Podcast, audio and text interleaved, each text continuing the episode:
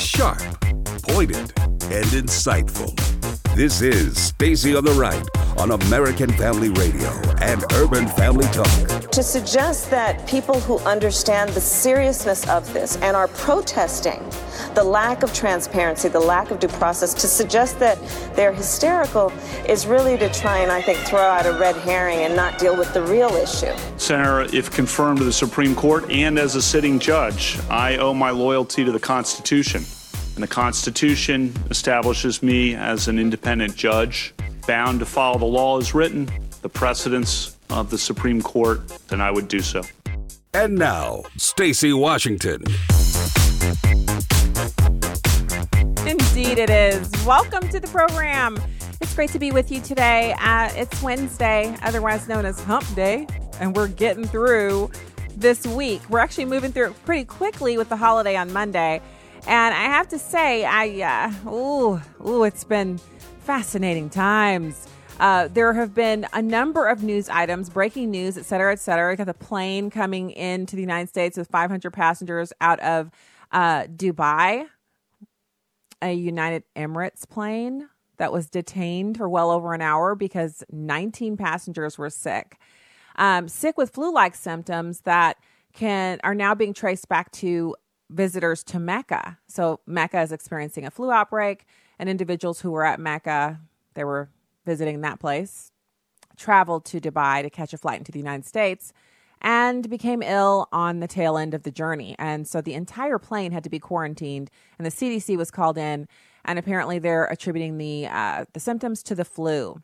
So, welcome to Stacy on the Right here on American Family Radio and Urban Family Talk, AFR.net, UrbanFamilyTalk.com. That's where you can find out more.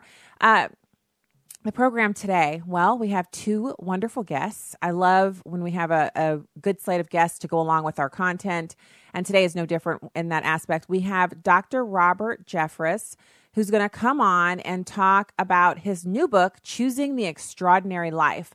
That's in hour one. In hour two, we're going to be speaking to Darren Bakst. He is from the Heritage Foundation. In fact, he has a lengthy title. He's a senior research fellow in agricultural policy, Roe Institute for Economic Policy Studies, Heritage Foundation. He's going to come on and talk to us about the new Farm Bill three reforms that conservatives should fight for in the Farm Bill. Now, this is super important to us because the Farm Bill is a huge appropriations piece in our budget as a, as a nation. And the things that go in there, often it's pork, it's special interest money. And Americans, when we pay attention to this type of stuff um, and we, we make constituent phone calls, we can move the needle on these. And it's eh, obviously just a portion of what we spend.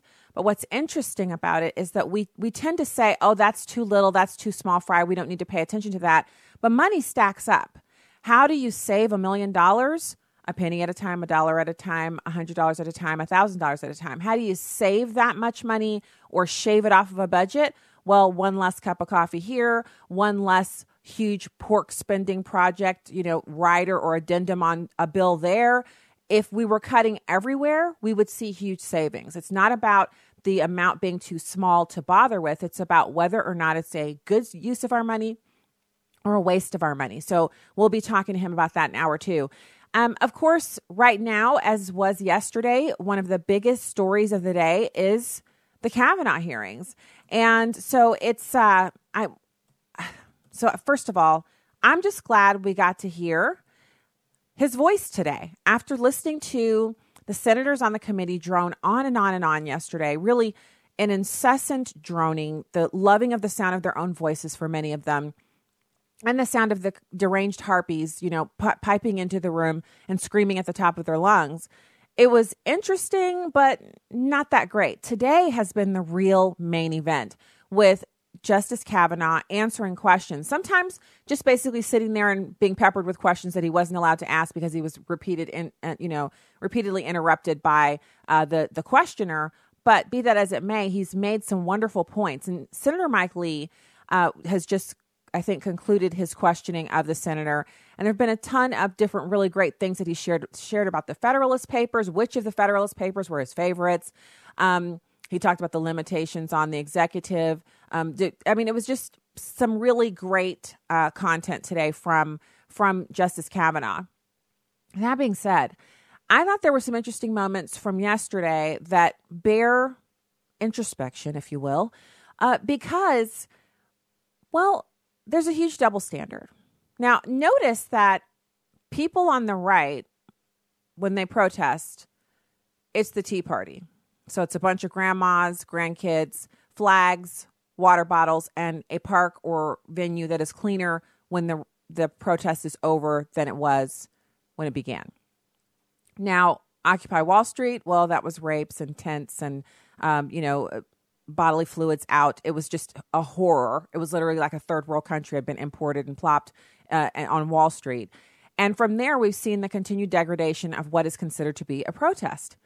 And so this was no different. This is a bunch of people screaming at the top of their lungs and really interrupting things. And when Kamala Harris was asked about it by a host on MSNBC, she basically said you can't call women protesting hysterical while MSNBC played audio of these hysterical people in the background, which completely belied her point. It's number one. People are going to pretend that Americans have no historical memory. And supposedly there haven't been screaming protesters saying women are going to die at every hearing for decades. So the fact that the hysteria has nothing to do with you means that we should ask what's the hysteria coming from?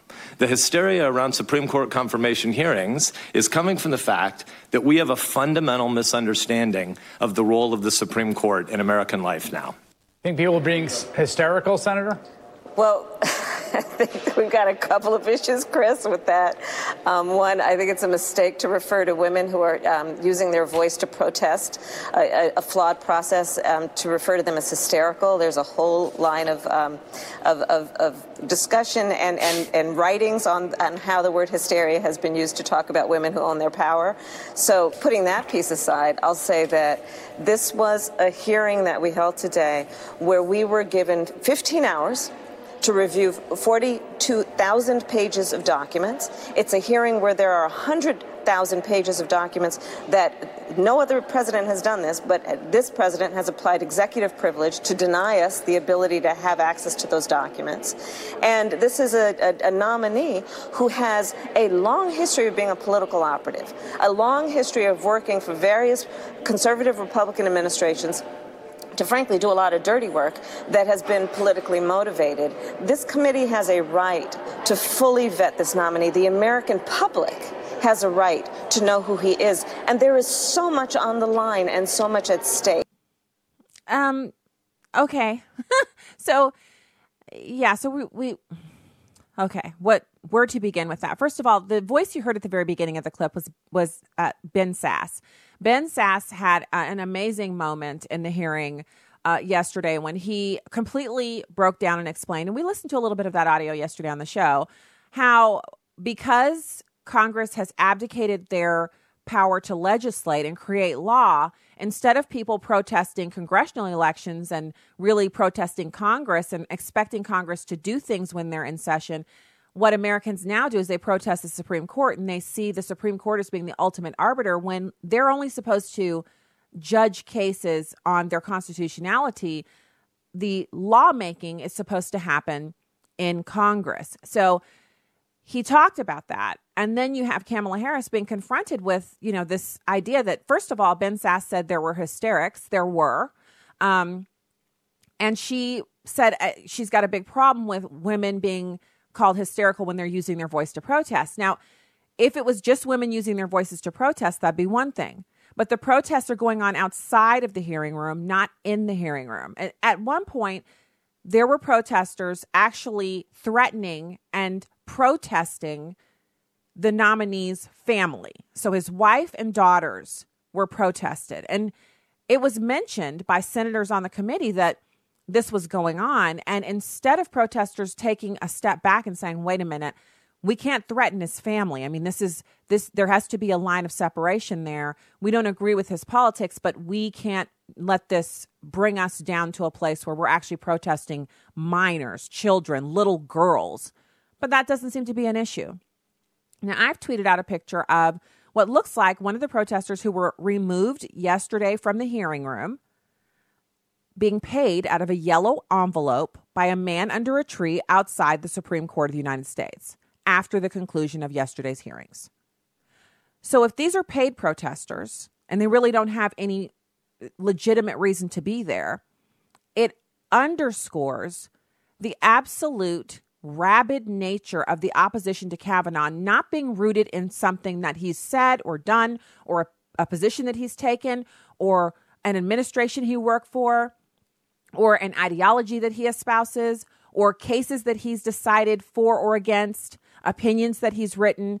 That's not what this is about. This is about, first of all, the God of abortion, the need to bow down to uh, promiscuity and the use of abortion as contraception and, and, and to the complete obliteration of any other type of thought. There, there can be no other viewpoint. You either are for infanticide or you deserve to be screamed at and have your children threatened. Those are the two options on the left hand side of the aisle right now when it pertains to the issue of whether or not a human baby inside of a woman's womb should be killed for convenience or not. So you have this I mean it's kind of amazing to me that they they just kept coming. They were like um, you know a swarm of locusts or an enraged hive of bees where they just keep coming. If you swat some off, they just keep coming and they just keep stinging and stinging and stinging. That was what it was like. And that continued on into, to, into today's hearings. And I mean, it, it's it's kind of stunning because it wasn't just women today. Today they had men screaming at the top of their lungs. I think it's also instructive that the narrative that's being carried forward by the Democrats that there's some hidden documents or something that hasn't been shared, even in the face of Ted Cruz obliterating that uh, entire line of of attack during his opening remarks yesterday and the subsequent carrying of those remarks all over the place. A lot of people have, have listened to that and said, wow, okay, so this isn't about documents that are being withheld. There are no documents that are being withheld. It's information that has to do with presidential privilege that presidential administrations have refused to make available just because Kavanaugh was working there. They still don't want that classified information out in the public realm. And they have the right to exert that privilege to keep the information out of the public realm. That has nothing to do with Kavanaugh's nomination or subsequent confirmation. In fact, senators who've already stated on television back in July when Kavanaugh was named as the, the choice for, by the President of the United States. And they immediately announced that they would never vote for him because he came from the Heritage and, and uh, Federalist Society list. So, what new documents would help change their minds? None. None at all. So then you have Senator Orrin Hatch, who felt rightly so because he was interrupted numerous times during his opening statement that the Democrats are grandstanding looking for television clips. It's number two. Those who know Judge Kavanaugh hold him in highest regard. This is true of both Republicans and Democrats. Unfortunately, we have all these interest groups screaming from the sidelines and putting pressure on my Democratic colleagues to make this hearing about politics, to make it about pretty much anything except Judge Kavanaugh and his qualifications. We have folks who want to run for president who want their moment in the spotlight, who want that coveted TV clip. Frankly, I wish we could drop all the uh, drop all the uh, nonsense. Judge Kavanaugh is unquestionably qualified. He's one of the most widely respected judges in the country. He's well within the judicial mainstream.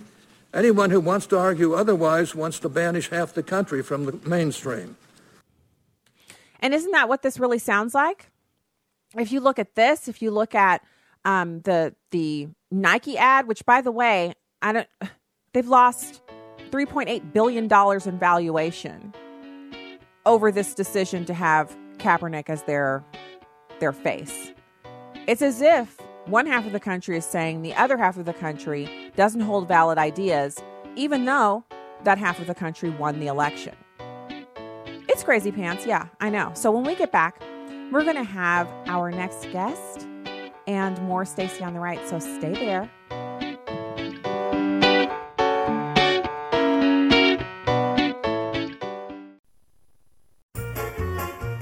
Hello, everyone. I'm Tim Wildmon, president of American Family Association and American Family Radio. You know, the very first day in Israel, when we're staying in Jerusalem, we go to the Mount of Olives. And it's there at the Mount of Olives we look out over the old city of Jerusalem. It's a spectacular sight. You've seen it in pictures before, but it's another thing to actually be there as we walk down from the Mount of Olives to the Garden of Gethsemane and we pray there. It's going to be a wonderful time with brothers and sisters from around the country visiting the Holy Land, the land of Jesus. If you want information on this March 14th through the 22nd tour, just call us and we'll send you a brochure. Call 1 800 Families, F A M I L I E S, option 5, and leave us your name and your address and we'll mail you a brochure.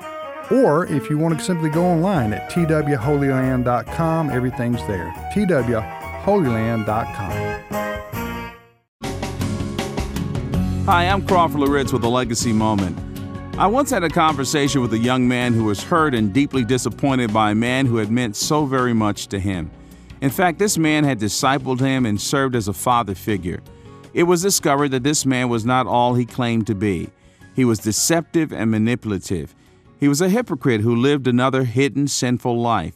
And as this young man shared the details of his experience, I must admit, I wonder if the older man really is a believer. It's sad but true. Not everyone who professes to know God has godly intentions. Now, we shouldn't blindly assume everyone is untrustworthy, but we should be cautious. Listen to Titus chapter 1 verses 15 and 16. To the pure all things are pure, but to those who are defiled and unbelieving nothing is pure, but both their mind and conscience are defiled. They profess to know God, but by their deeds they deny him being detestable and disobedient and worthless for any good deed. As you look at these verses, there's some great advice we can extract as it applies to entering into a mentoring or discipleship relationship with someone else. Number one, listen closely to what a person says. Number two, watch closely how a person interacts with others, not just how they interact with you. Then, thirdly, pay attention to how they live, how they carry themselves, how they relate to the opposite sex, how they handle money. Look for areas of consistency between what they say and how they really live. I'm not telling us not to trust, but I am saying to make sure the character measures up to the conversation. Well, here's what I want you to remember today trust is a precious gift. Be careful whom you give it to. You don't want to be abused. Join Crawford Loritts tomorrow for another Legacy Moment. You can download episodes of Stacy on the Right from the podcast page on AFR.net or UrbanFamilyTalk.com. Now, back to the show on American Family Radio and Urban Family Talk. Oh, yeah. Welcome back to the show at Stacy on the Right on Twitter and Instagram. Hit the follow button. And thanks so much for being with us today. It's my pleasure to welcome Dr. Robert Jeffress, who is uh, the author of this new book, Choosing the Extraordinary Life. Dr. Jeffress, thank you so much for being with us today. Well, thanks for having me, Stacy. It's good to talk to you. So, first off, I love to ask this question of authors. Why did you write this book? Well, last year, Stacy, I wrote a book uh, called A Place Called Heaven, and it's uh, been very well received, been on the bestseller list for the last 11 months. But that book was talking about what God has planned for us after death. But the good news is you don't have to wait until you die mm-hmm. in order to experience an extraordinary life. And I thought this book ought to talk about how to experience the life God wants you to experience right now. You know, I think about that Chicago sewer worker who was once asked why he did what he did and he said, Well, I dig the ditch to earn the money, to buy the bread, to get the strength to dig the ditch. And you know, mm-hmm. unfortunately, that's how a lot of Christians live. They just get up, go to work, come home, eat supper, watch TV, go to bed, and repeat that cycle over and over again. God wants more for us than that. And that's why I wrote uh, Choosing the Extraordinary Life. The subtitle is God's Seven Secrets for Success and Significance. And it's all based on the life of, of Elijah. You know, the Bible says Elijah was an ordinary person, but God used him in an extraordinary way. And this book is for the mom who feels like she's stuck at home in the routine with toddlers and taking care of her home, or uh, the person who's at a job that seems monotonous and pointless. God has something for you beyond what you can see right now. Okay, so here's what's super exciting about this. First of all, I I was aware of your your book from last year, bestseller. I saw you on television promoting that, and I thought to myself, you know, it'd be great to talk to him. And now here I am, a year later. You're actually on my show. I can't believe this is actually happening. So let's get beyond that fandom and move into. oh no, let's stay for a while, no, Stacy. Well, we could. We you'll have to come back because I, I, have like all these questions I want to ask you about your personal life, but we're here to talk about the book today. So let's let's get rid of that first. Let's let's first get to that and I think what's so important here is so in one of the blurbs for the book, it says leading to success, significance, and satisfaction. Yeah. And I can tell you from when I was a stay at home mom full time, I, I would often feel like, you know, you're doing the same thing every day. You're taking care of kids, you're cleaning up the house, the same par- parts of the house repetitively, and then you're cooking, and then you're ending the day and you're starting over again. And it can feel as if that is not significant, but it is a very high calling being able to stay home with kids and then to choose to raise them and to do so in the way that God calls us to do in the Bible. And that really leads to the success, significance, and satisfaction for your children and for your family if that's done right. Can you talk about that a little bit? Well, right. I mean, there are seasons of life, and I think that's an important word to remember seasons. I mean, it's more than a day, but it's not a lifetime. And look at Elijah. He had seasons in which he was on public display, he had a very public ministry. You know, three and a half years of his life, God told him to go ahead and hide. And uh, he lived alone for six months by the brook Kerith. He spent another two and a half half years with a, a widow in Zarephath, but he thought God was finished with him, uh, but he wasn't. And one of the secrets I talk about is waiting on God's timing. And I say that waiting time doesn't have to be wasted time. When we feel like we're waiting for that next big thing, God is often doing a work in us that has to be done before he can use us in a powerful and significant way.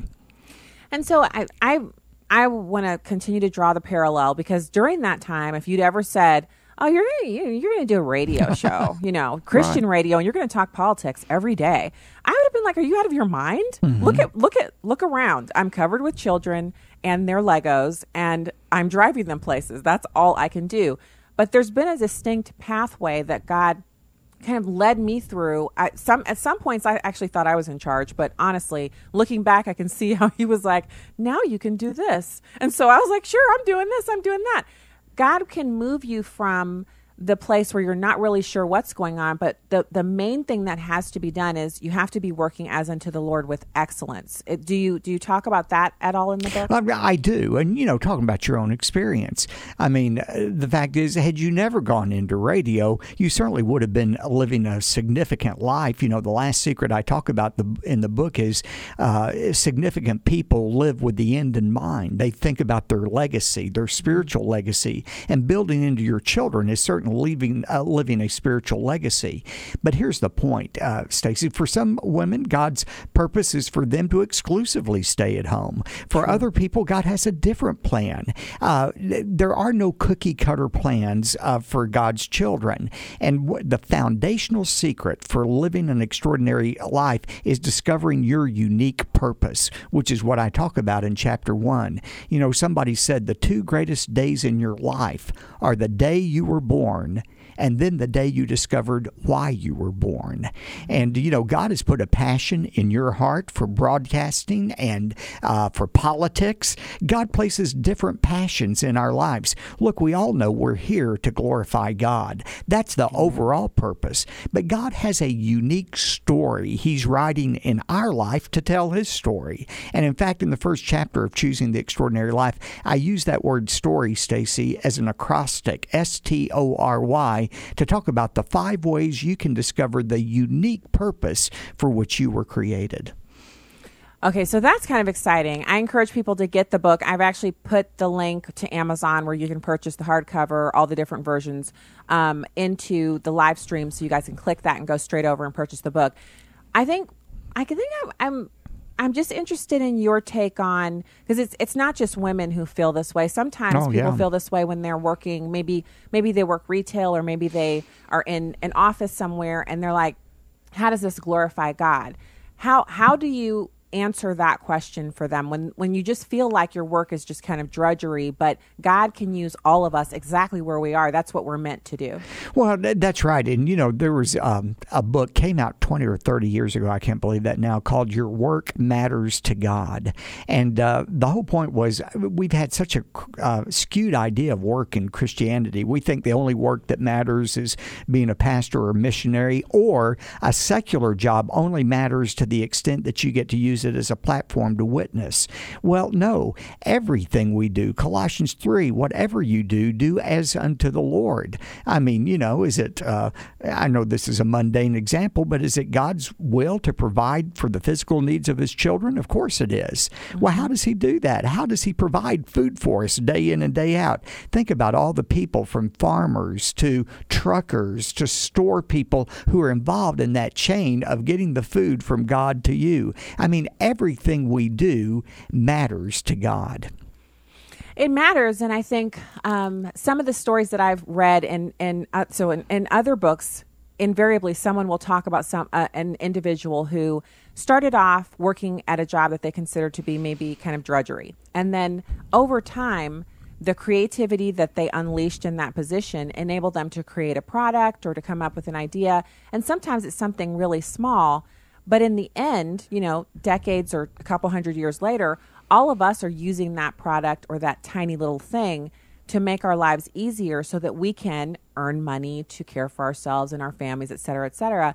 And so every job is of great significance, whether it's, you know, people who are in janitor work or food service or preparation we need all of these people in order to have a functioning society. We do. And, and think about the Apostle Paul. I mean, for much of his life, I just got back from Corinth, and most of his life uh, as a Christian was spent in a secular vocation, making tents. Uh, but what we know him for is what he did in his off hours, so to speak, and that is sharing the gospel.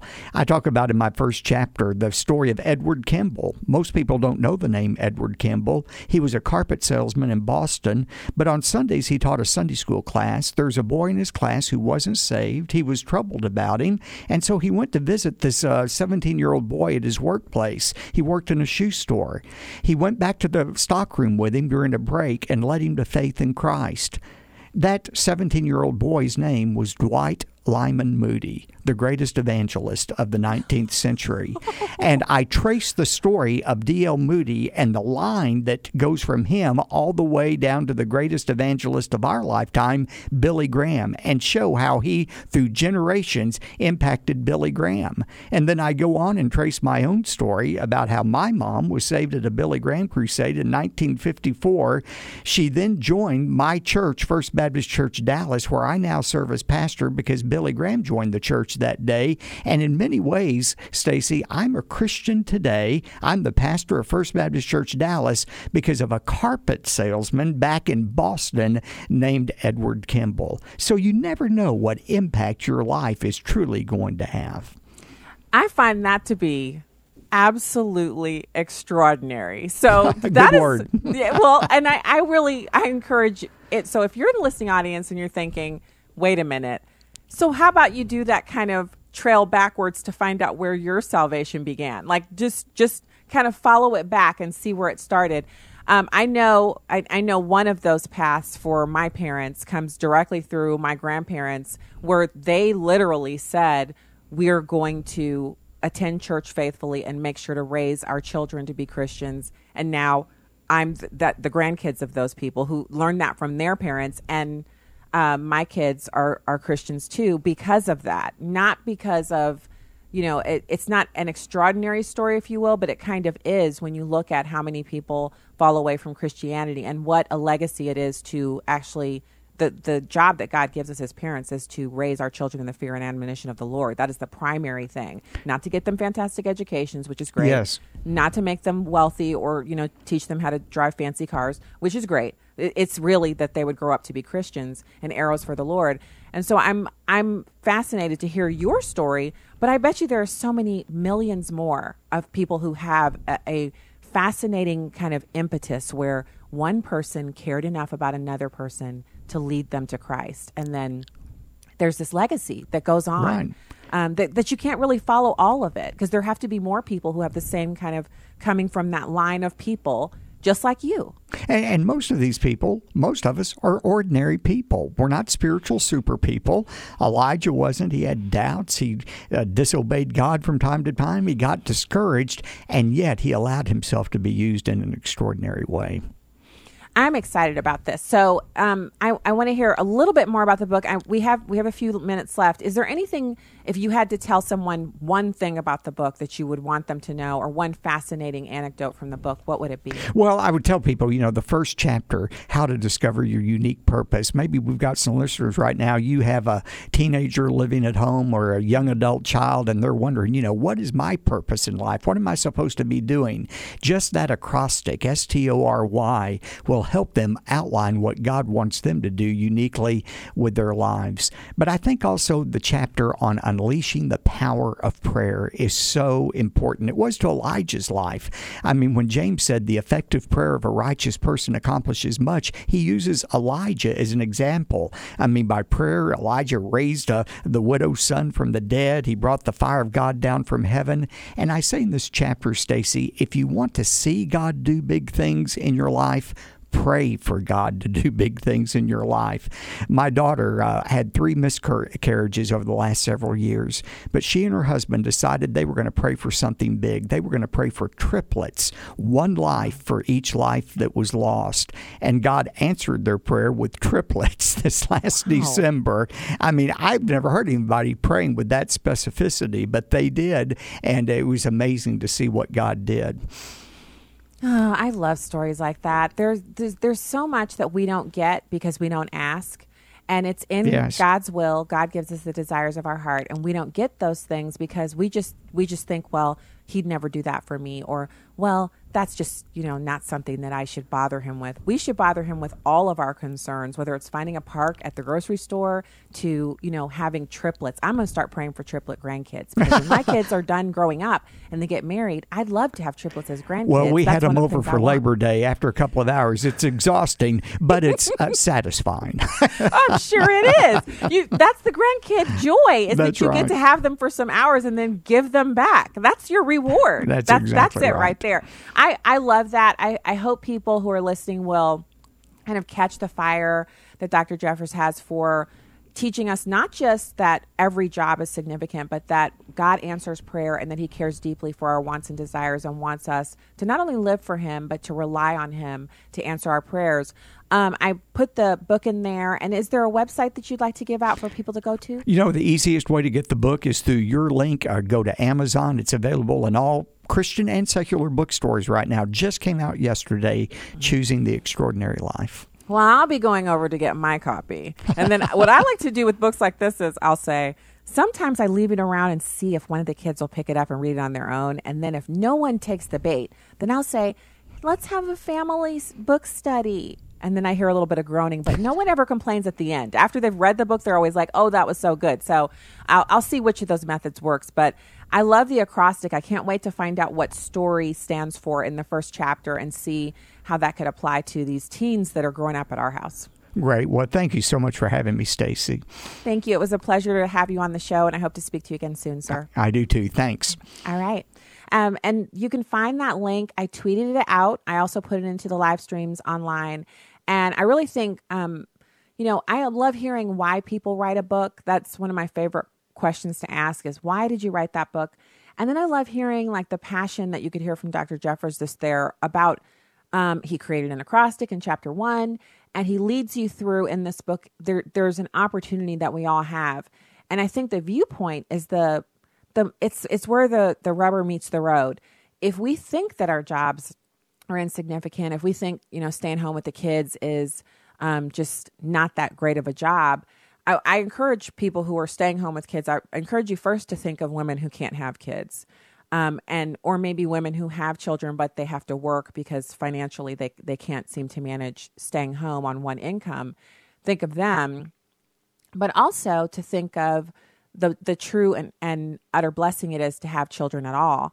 Um, and especially to have them here in America where we have so many options. We're so blessed. And I just I remember there being many times where I'd be cleaning up and thinking, oh, you know, but then someone would say, oh, I wish I could stay home. And I would remember how blessed I was. So that's just one area we're blessed to have work at all. Work is what God has for us to do. So when we get back, we'll have more show for you. Stay right there.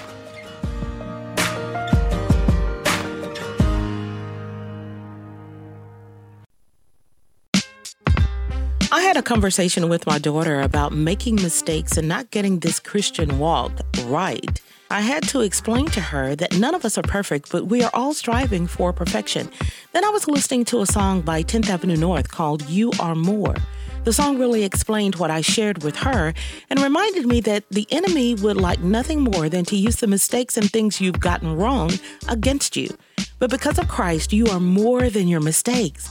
You are more and bigger than your fears. You are so much more than the choices you've made. And God's love for you never wanes, it never decreases, it never ceases to exist. Today, no matter what you've done or how bad you think it is, repent and rest in the forgiveness and love of the Father. Extend to yourself the same passion and grace that the Father extends. With a heart for the urban family, I'm today's urban woman, Tony Johnson. Connect with us at urbanfamilytalk.com. Equipped with Chris Brooks. This program is an apologetic endeavor. What I want to do is really train you in the art and science of defending and commending your Christian faith to people who maybe they've been hurt by the church, maybe they don't believe like you believe, and you're saying to yourself, How do I have an effective conversation with them? Well, we're looking for an evangelistic edge, if you will, that will allow us to more effectively, more contextualize the gospel so that we can reach men and women for Christ. Christ. Quite often, the on ramp, if you will, is looking at culture and taking advantage of the conversations that folks are already having and saying, How can I leverage this to get people to talk about Jesus? This show becomes kind of massively significant to you if your desire is to reach people for Christ. Get equipped with Chris Brooks. Join me Monday through Friday at noon Central Time on Urban Family Talk. I'm Chad Pergram with the Speaker's Lobby. The confirmation hearing for Supreme Court Justice nominee Brett Kavanaugh got off to a bumpy start like none other. Senate Judiciary Committee Chairman Chuck Grassley could barely finish his first sentence before Democrats started chirping about new documents tied to Kavanaugh and not having enough time to read them. Democratic California Senator Kamala Harris and New Jersey Democrat Cory Booker prodded Grassley. Democratic Connecticut Senator Richard Blumenthal moved to adjourn. Then protesters started, and all U.S. Capitol Police arrested 70 people for interrupting the hearing and heckling.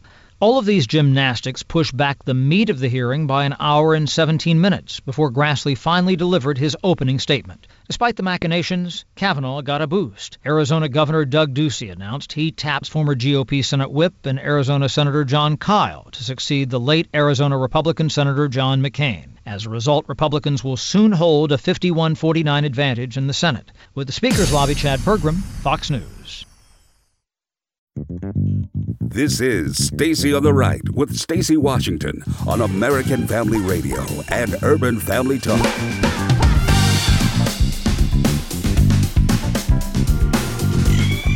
Okay. Welcome back to the show. Um, I I just think it was such a pleasure to have Dr. Jeffress on the show today um, to talk about his book. Sounds like a fantastic read. And I have been, I, will go ahead and come clean. I had had, so, so last year was a tough road for me um, getting books read. I was just, I would start a book and then I would just struggle, you know, chapter after chapter. And I don't know what was going on. And so I, I, I did, I did pray about it. I was like, Lord, I need to, I need to get this content.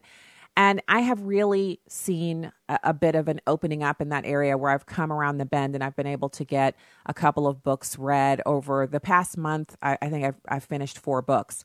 And so one of the things that I encourage you to do is it's probably seems like, especially if you're new and you've only been listening to the show for a short period of time, you might think, wow, she interviews a lot of authors. Wow. Do you read all of the books?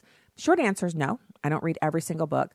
But there are certain books, especially when I'm provided a review copy, I try to get those read. And I also will work very hard to read ones that are by authors that I know and have already read or uh, people of interest that I've been looking forward to their book coming out. And in this case, um, I actually I made a note. It's on my list, a place called home. That's on my list to read, but I've never gotten around to purchasing and reading it. But this one I'm actually I've already click, put my little click in on uh, Amazon to get it delivered here so I can read it. And then I am going to, you know, play play my game where I put the book in a place where other people can see it and see if anyone snatches it up and reads it. And then I'm going to go to my plan B. Um, so I'm excited about about the opportunity to read "Choosing the Extraordinary Life." Uh, that was a fantastic interview. Um, it's call in time into the first hour 866 963 2037.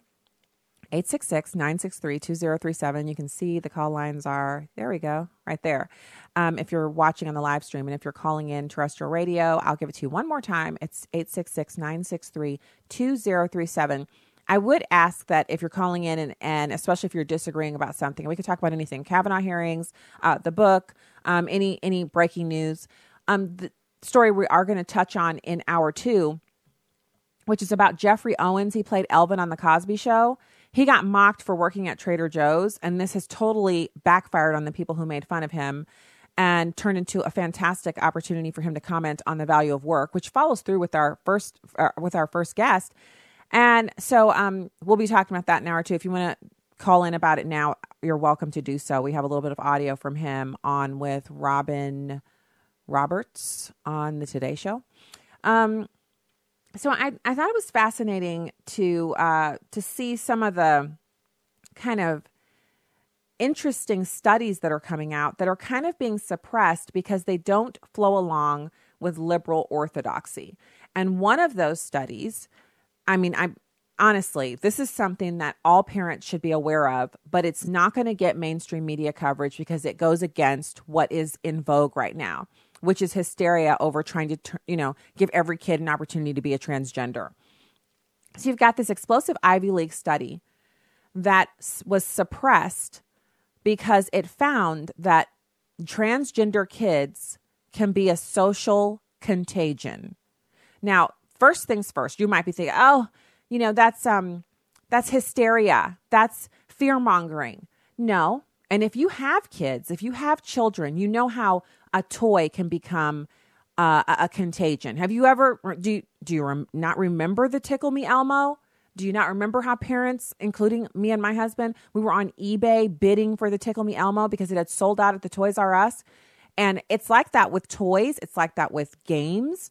Um, and so, as we see that activity with those types of things, we can see where it could be that way with almost anything having to do with kids. And this transgender thing is no different. I didn't commission the study. I didn't take part in it. I get no profit from talking to you about it. So this isn't something that I want to be the truth. It just happens to be the truth.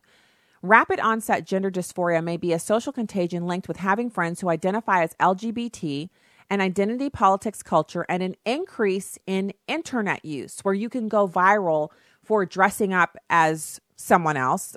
Cosplay is one example of that, but that has to do with you know, movies and, and comic book culture, where LGBT has to do with a lifestyle decision that it's it's very detrimental to children because what's happening is most of these educators, most people who are in the childhood arena are saying if your child is transgender, you need to immediately start them on hormone therapy to stop them from developing the offending parts.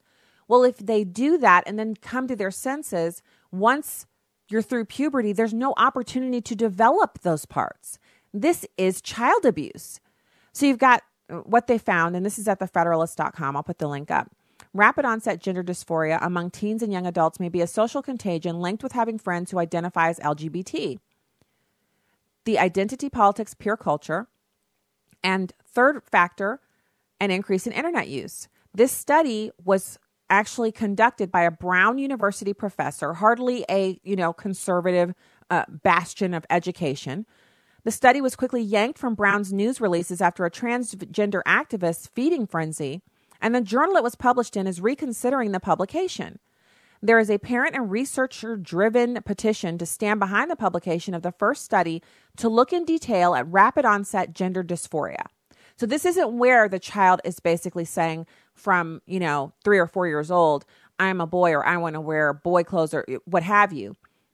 This is where your normal teenager has never exhibited any kind of desire or preference for being of another gender, has never expressed any problem with their gender or any idea that they might be in the wrong body. And then after having friends and exposure on social media, they suddenly are everything is transgender, everything, I, I got to switch myself. This is wrong. I'm in the wrong body. So there's a graph in the in the study. And it says there's been a rapid recent growth in transgender treatment centers, indicating a similar phenomenon inside of the United States. The parental reports in this study offer important and much needed preliminary information about a cohort of adolescents, mostly girls, who, with no prior history of dysphoria, are requesting irreversible medical interventions, including the potential to impair fertility and future sexual function. In any other group of children, these grave consequences would be seen as human rights violations unless there was significant and overwhelming evidence that these procedures would be beneficial in the long term. And in fact, the, the, the evidence points to it being just the opposite. It's not beneficial. Despite these facts on the ground, Brown issued a statement Tuesday effectively apologizing for publici- publishing their own professor's research because, quote, Brown community members expressed concerns of, that the conclusions of the study could be used to discredit efforts to support transgender youth and invalidate the perspectives of members of the transgender community. So, in other words, a study that shows that rapid onset gender dysphoria, which would create more transgendered people, which is the creation of more people who are suffering from a mental illness, that information has to be suppressed because people who already suffer from the mental illness might get offended. That's the kind of crazy town that's going on at our universities here stateside. The spirit of free inquiry and scholarly debate is central to academic excellence according to Bess Marcus, the Dean of Brown School of Public Health. At the same time, we believe firmly that it is also incumbent on public health researchers to listen to multiple perspectives and to recognize and articulate the limitations of their work. Which brings me to the question how can you recognize and articulate the limitations of your work if you're not permitted to present your research in a publication for other people to peruse and question you?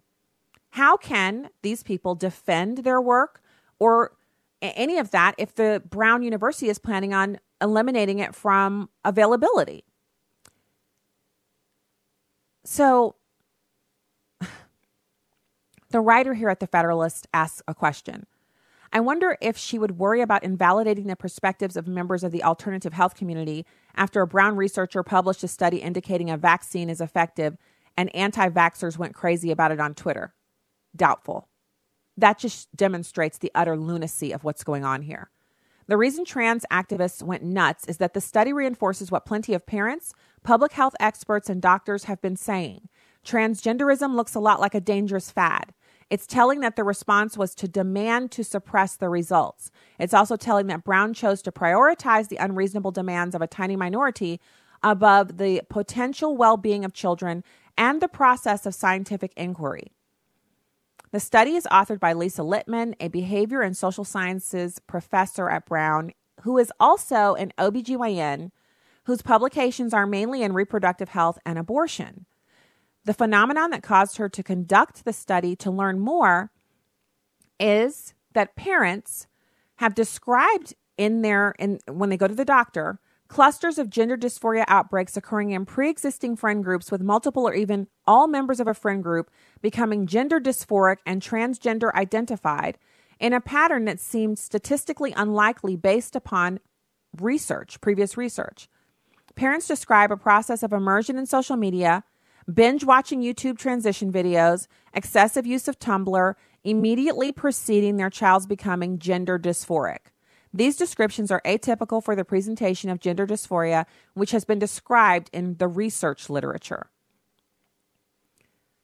Littman recruited for the study by posting on the transgender critical websites Fourth Wave Now, Transgender Trend, and Youth Trans Critical Professionals, seeking parents of adolescents who had quickly come out as transgender. She recruited 256 parents of children aged 11 to 27. They filled out a 90 question survey that took about 30 to 60 minutes to complete. 80% of their transgender identifying children were female, and on average, the kids came out at 15. While the author and any social scientist will tell you that the study design has many flaws, self selection and self reporting among them, it is comparable in quality to studies that LGBT activists amplify when those studies serve their narratives. Now, this is super important. It is not okay for transgender activists to hold back vital, critical information from parents who would want to understand that their child is in a friend group and engaging in activity that could lead in them basically misidentifying themselves and coming out as a quote unquote transgender because it's a fad.